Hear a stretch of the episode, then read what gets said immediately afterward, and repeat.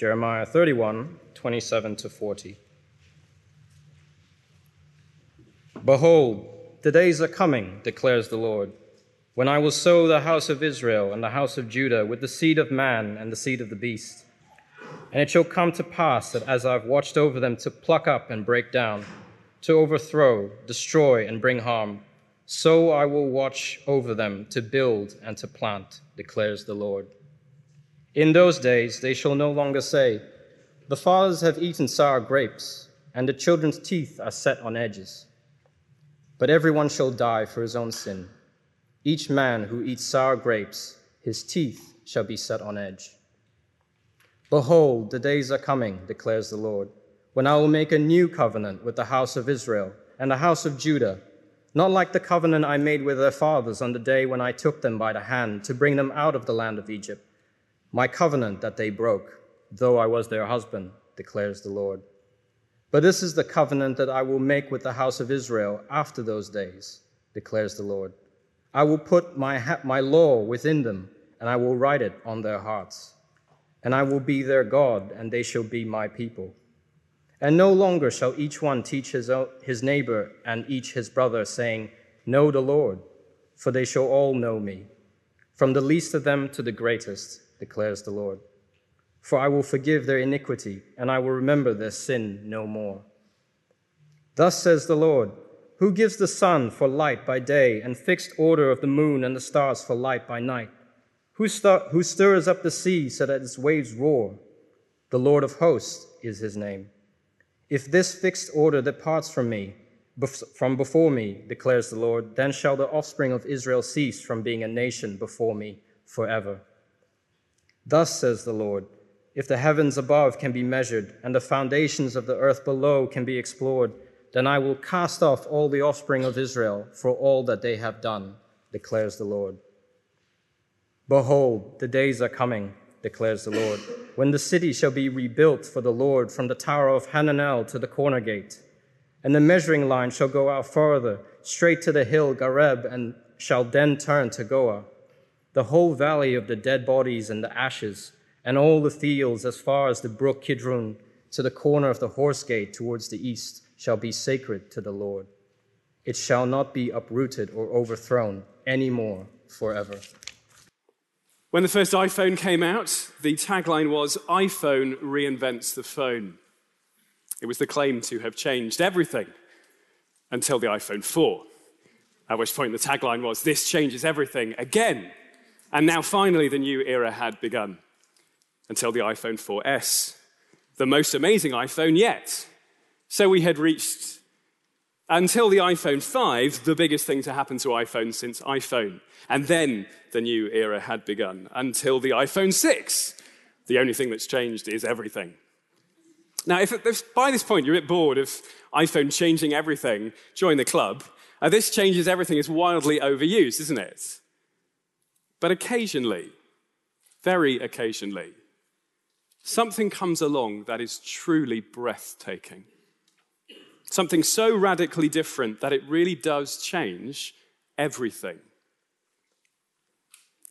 That is what Jeremiah has been promising. His audience were heading into exile. They had a kind of on, on again, off again relationship with God that had spiraled into oblivion. Everything that they had hoped for in their relationship with God had fallen apart because they were stubbornly predisposed to rebel against God they were constantly destined for judgment. But into that context, God had been promising to restore them. As we saw back in Jeremiah 29, I know the plans I have for you, declares the Lord plans for wholeness and not for evil, to give you a future and a hope. And rather than make up those plans ourselves, we've been seeing how those plans get unpacked in the following chapters plans to restore his people, to bring them back from exile, to fix everything that was wrong with their relationship. And yet we've been haunted by a question uh, what is going to stop them careering back into exile? What is going to make this time different? Why won't this on again, off again relationship just end up off again, again? It's constantly been cycling through rebellion and punishment and forgiveness, uh, uh, repentance and forgiveness, and rebellion and punishment and repentance and forgiveness, round and round again. What is going to be different this time so that they don't end up getting punished and sent again into exile? And we had a kind of really weird, intentionally elusive answer last week. Um, if you've got Jeremiah 31 open, uh, on the same page as today's reading, but just back in verse 22, uh, you'll see halfway through the verse, the Lord has created a new thing on the earth, a woman encircles a man. And it was intentionally elusive, it was meant to be a mystery, but it established the principle something radical is coming. God is making something new. And that is the new thing that we're exploring this evening. Uh, the way this passage is structured is to emphasize that newness. Uh, you can see at the top right of the handouts on the inside of your sheets a table that shows the uh, that three of the four sections in this passage begin with that phrase, Behold, the days are coming. Uh, and each of them contains this, this phrase, no longer, no more. A new era is about to begin, God is saying. It's just around the corner. An innovation, a shake up, a revolution. Something is coming that is truly breathtaking. Something so radically different that it really does change everything. And even though some of us might be familiar with part of this passage, all of us tonight really need to hear these verses uh, they are probably the high point of the Old Testament. You can come and tell me later a different high point. That'd be nice for me to hear. But at the moment, I think these are the high point. I've had several late nights this week to try and get to grips with this and to explore it. And I am so thrilled that we get to look at these verses together tonight. If you've never understood the heart of Jesus' message, then here is a passage that will open it up to us. If you have never understood why Jesus' message is described as freeing, here is a passage to help us. If you feel in any way underwhelmed by the message of Jesus, if you've grown a little dull to it, I guess tonight there might even be some who are thinking of walking away.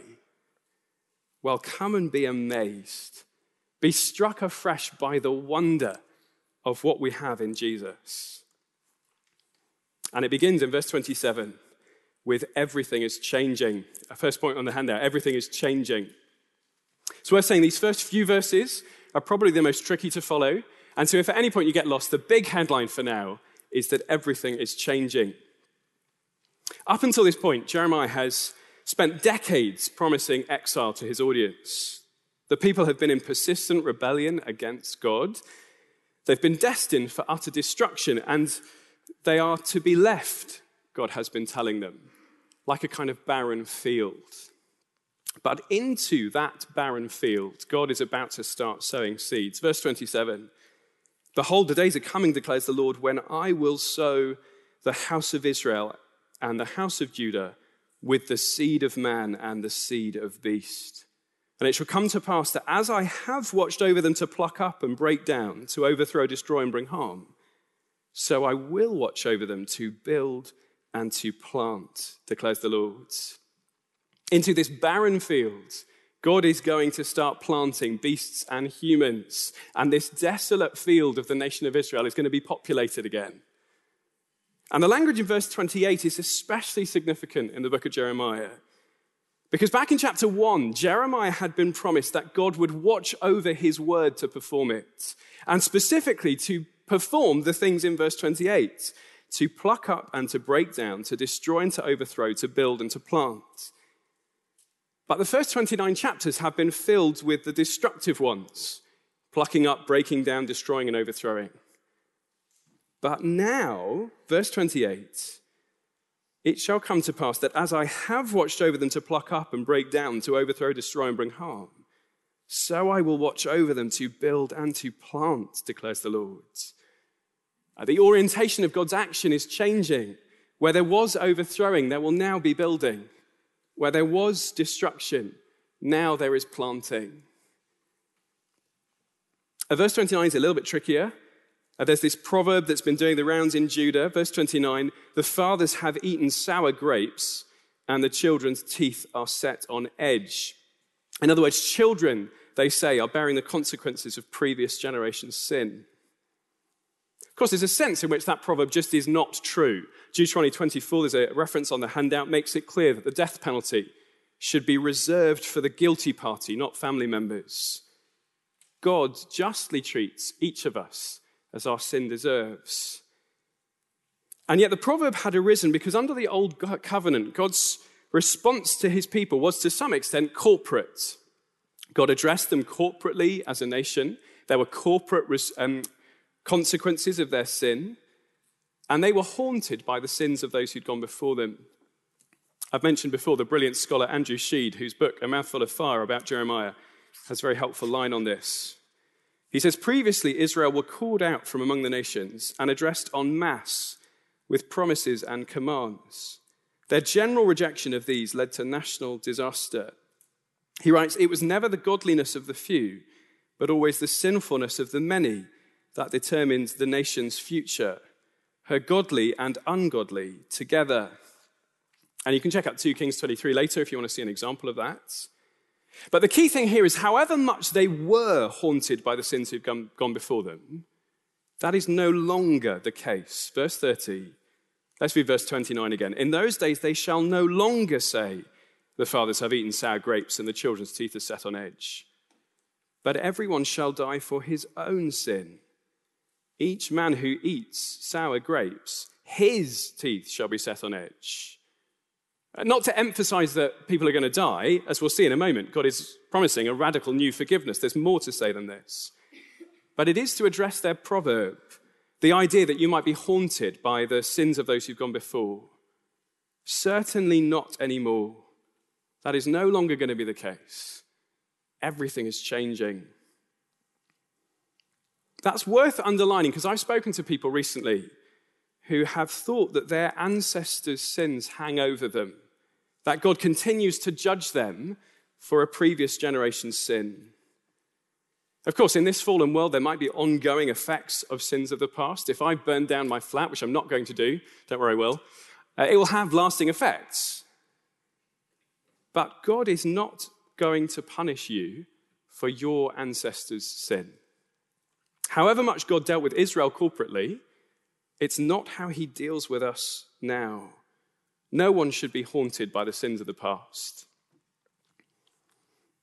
If you've zoned out, here's the headline God is doing something new. Everything is changing. But we still haven't seen what that change is. Uh, we've kind of reaffirmed that God is doing something new. We've started to hint at what it might be, but it doesn't tell us what that new thing is. It's like an iPhone advert that says everything's changing, but there's no picture of the iPhone, so you've got absolutely no clue what's new about it. Well, fortunately, that's what he comes to next. Point two on the handout God has made a better covenant. God has made a better covenant.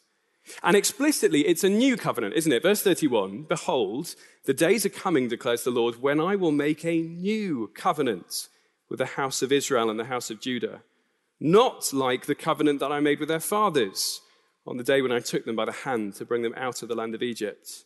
My covenant that they broke, though I was their husband, declares the Lord. A covenant is a kind of treaty or agreement, a pledge that determines the relationship between two parties. And throughout history, God has made pledges to his people, promises about how they will relate. For most of the Old Testament, they related to God through what's called the Mosaic covenant, the Old Testament law the agreement that God made with them when they were rescued from Egypt, as we're told here.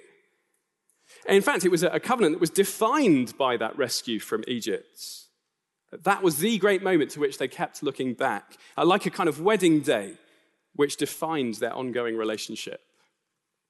But the problem with that old covenant is that they kept breaking it. It was, verse 32, the covenant that they broke, though I was their husband earlier in this book of Jeremiah, uh, he has depicted Israel as a kind of adulterous wife, unashamedly rejecting her husband, the Lord, and moving on from lover to lover. And God speaks to them again and again, but their hearts, the center of their will, is described as stubborn and rebellious, impenetrable to God's words. Indeed, Jeremiah 17 describes their hearts as, as deceitful uh, that their sin was engraved on their hearts with an iron pen. And yet now God promises a new covenant. Verse 32 not like the covenant I made with their fathers, the covenant that they broke. No, a new one, a radically new one. Imagine the next uh, iPhone designers were to produce something that genuinely did change everything, that even transformed the way that we communicate by phone. Not just a change of color or a change of processor, but a change of the way that we actually relate to one another. I don't know what sort of thing it would be. Uh, what if they managed to find some sort of way of implanting it into your brain and connecting it up so that you can communicate with people without a touch screen, without even a handset, some kind of inner change? Well, inner change is exactly what God has established in the new covenant. Verse 33 This is the covenant that I will make with the house of Israel after those days, declares the Lord. I will put my law within them, and I will write it on their hearts. You see what God is doing differently here? Transformed hearts, inner change.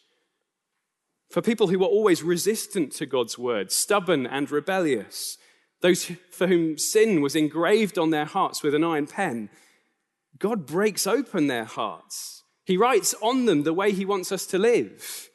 He will put His law within us and write it on our hearts. And that's far more significant than this sort of implantable smartphone, isn't it? It doesn't just offer easy access phone calls and, I don't know, uh, easy messaging between people. This is offering an intimate relationship with God for all of us. Look again at verse 34. No longer shall each one teach his neighbor and each his brother. In fact, no, let's go back to verse 33. This is the covenant I'll make with the house of Israel after those days, declares the Lord. I'll put my law within them and I'll write it on their hearts, and I will be their God, and they shall be my people.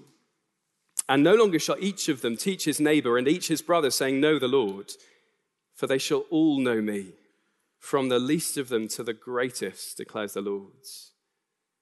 The heart is so transformed that each of us gets this intimate relationship with God. There's no need for your neighbor or your family member to try and get you into God's throne room. There's no need for any intermediaries. Why I get really disturbed when people think of me as a kind of guru who can help them get closer to God. No one here can. Uh, the band can't take you into the presence of God. Luke is not your priest uh, to get you into his throne room. If you are a Christian, you have an intimate relationship with God. This passage tells us the reason because by God's hand, by Him and His new covenant, writing His law on your hearts, each of us get to know the Lord, from the least of us to the greatest. But how? What has, what has changed to bring this about? Well, look at the end of verse 34. For I will forgive their iniquity, and I will remember their sin no more. Now, the cause of all this change, the heart of the new covenant, if I can call it that, is a kind of radical new forgiveness. A kind of forgiveness that goes further even than verse 30. A forgiveness that doesn't just spare us the haunting of corporate sin, but one which deals with our sin completely and changes us on the inside. For I will forgive their iniquity and I will remember their sin no more. And there was a sort of forgiveness in the Old Covenant, but it had at least two problems. Firstly, it relied on the people coming back to God. They returned to the Lord, they offered sacrifices, they changed, and God would forgive them. And secondly, it didn't actually deal with sin. And to pick up the language of the book of Hebrews, it couldn't perfect the conscience of the worshiper. It couldn't take away sins. And so it didn't change their stubborn, rebellious hearts. As soon as they were forgiven, they were back in the arms of their lovers, spurning the Lord. There was a kind of forgiveness in the Old Covenant, but it didn't deal with the problem of their rebellion against God.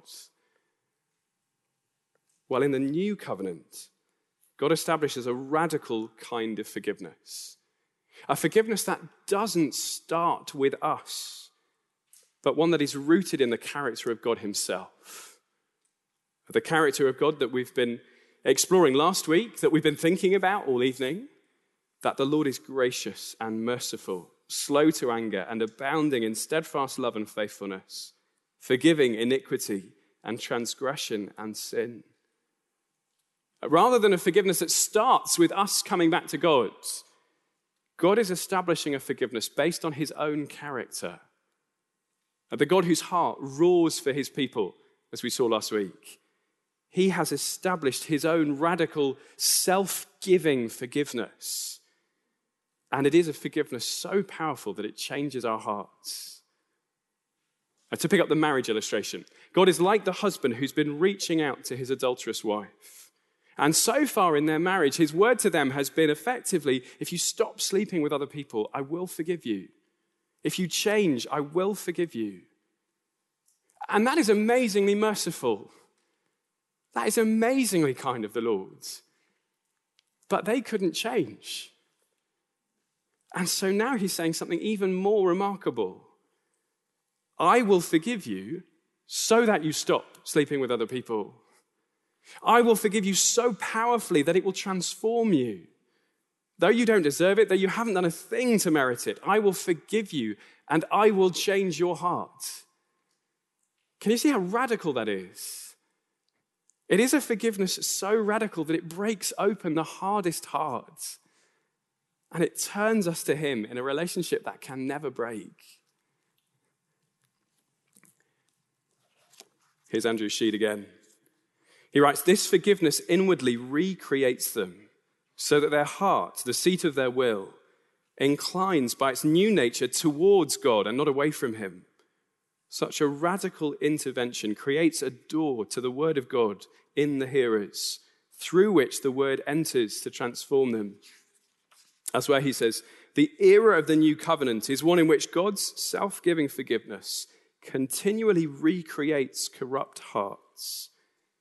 Uh, it's not saying that the writing of the law on the heart makes that person sinless, but that it keeps them in permanent relationship with God.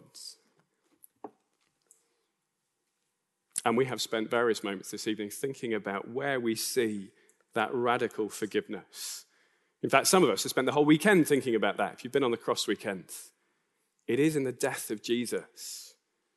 Where once God's people were defined by their rescue in Egypt, uh, from Egypt, now we are defined by the rescue he accomplished on the cross.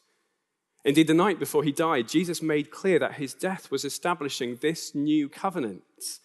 It was the night of the Passover, and there's loads of bits built into that evening that gave Jesus the opportunity to point back to the Exodus. But instead, he persistently pointed to his death. And he picked up the bread and said, This is my body, which is given for you. And he picked up a cup of wine and said, This cup that is poured out for you is the new covenant in my blood. The new covenant is arriving, he's saying. And my death on the cross is the defining, the inaugurating, the beginning moment. For Jeremiah's audience, Jeremiah 31 was a promise, something that they could look forward to. But with the coming of Jesus, this new covenant has begun. And so now each of us gets to enjoy this radical forgiveness. I will forgive their iniquity and I will remember their sins no more. Do you feel how radical that is for you if you're a believer here? Uh, earlier this week, I was using a search on a, a, Christian music website to come up with a song that we might sing at the end of tonight. And so I thought, this about iniquity, let's find one about iniquity. And it came up with the answer no hits. It seems we can't find what you're looking for. Isn't that what happens when God searches his servers for your iniquity? No hits. It seems we can't find what you're looking for. Not because you haven't done anything not because you deserve it, but because in the death of the Lord Jesus, he has paid for our rebellion. He's done everything that needs to be done, forgiving us completely. Which is why the last song we'll actually sing says, Complete atonement you have made. No wrath remains for us to face. Radical forgiveness has come. And it is a forgiveness that's changing our hearts. And sometimes people say, well, because God offers forgiveness, it doesn't matter how I live. Can you see how that completely misunderstands the whole purpose of the new covenants? Your relationship with God isn't based on how you live, sure, but, but God's radical self giving forgiveness is designed to crack open your hard heart to transform you from the inside.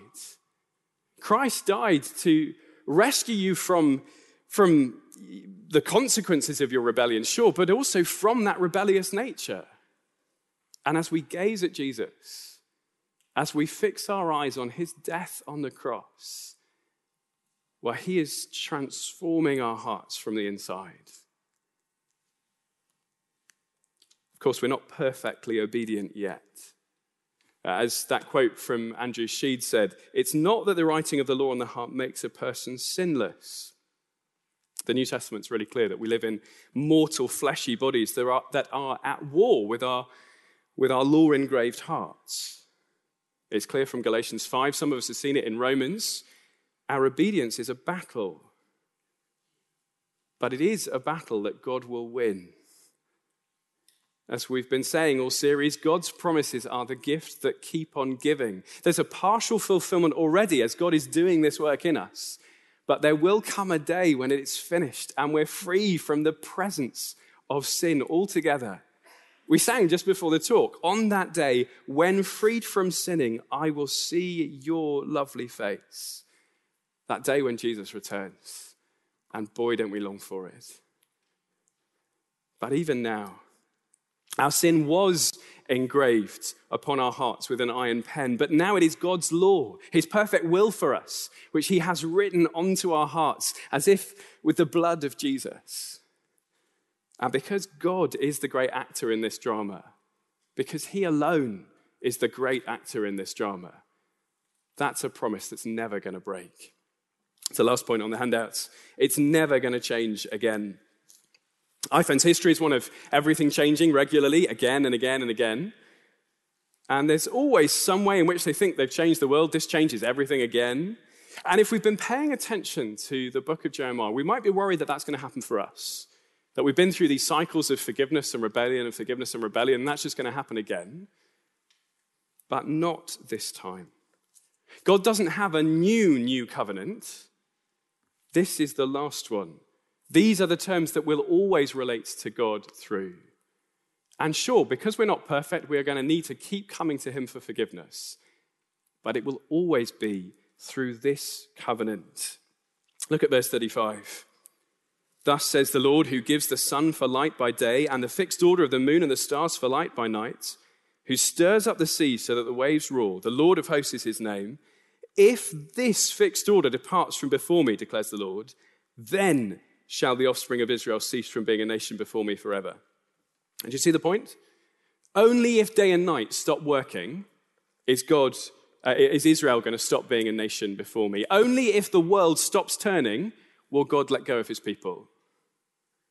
Uh, verse 37 might seem a bit more likely. Thus says the Lord, if the heavens above can be measured and the foundations of the earth below can be explored, then I will cast off all the offspring of Israel for all that they have done, declares the Lord.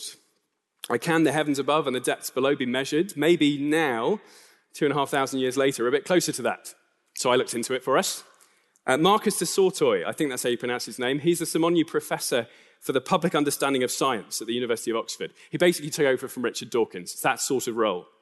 And he wrote a book called What We Cannot Know. And when he reflects on what we know about space, the heavens above, he writes this The stuff that makes up the physical universe we interact with seems to account for only 4.9% of the total matter content of our universe. In other words, how much do we know about the heavens above? About 5%. What about the foundations of the earth below? The ocean floor, that's a bit closer to home. Maybe we know a bit more about that. Turns out we get the same figure. It's 5% again. Since Jeremiah was written, we have only managed to explore 5% of the heavens above and 5% of the, the earth, the depths below. And in case you think it's just a matter of time, Marcus du Sautoy says that we are discovering new areas of ignorance faster than we're making breakthroughs. Far from reaching complete knowledge, we are simply discovering more completely how much we don't know. And even if we did manage to explore all of these things, God isn't writing down a kind of terms here. If you manage this, then I'm going to let go of you. It's a picture, isn't it? He's using poetic language to do the opposite, to very deliberately rule out the possibility of a termination clause. Where the old covenant did have terms of closure, a way that Israel could break the contract, This new covenant has nothing of the sort. Far from the risk that we might collapse into exile again, this is a promise that nothing will undo this covenant. As verse 40 puts it, it shall not be uprooted or overthrown anymore forever. Because it all depends on God. It won't go wrong. It can't. It's never going to change again. Of course, some of us will be able to think of those who've walked away from this relationship. The longer we go on as Christians, the more likely we are to have confronted that painful reality of those who have given up on Jesus. But even those who have abandoned God have not brought this covenant crashing down. The way is still open for them to come back to God. The door is unlocked, if you like. Anyone who turns to Jesus finds him ready to forgive on these terms. So, whether you are someone who's struggled to understand the heart of Jesus' message, or who's never realized why the Christian message is described as freeing, or someone who's simply feeling a bit dull to the message of Jesus, here is a word for you. The plans that God has for you plans for wholeness and not for evil, for a hope and a future. Except it's a future that has now begun. This new and better covenant hearts transformed through a radical new forgiveness and the promise of a day when sin will be gone forever. Isn't it truly breathtaking?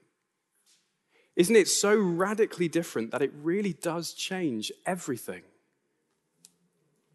I wonder, does it thrill you? Does it free you from that horrible sense of guilt? Does it crack open your heart, make you want to obey Him? Well, let me pray that we would, it would do exactly that.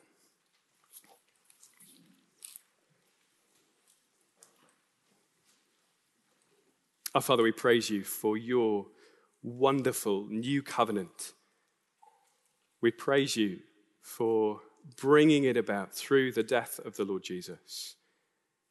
And we pray that we would be those who keep our eyes fixed on him, who find the great comfort that we should know in his death and who are constantly transformed by you into his likeness.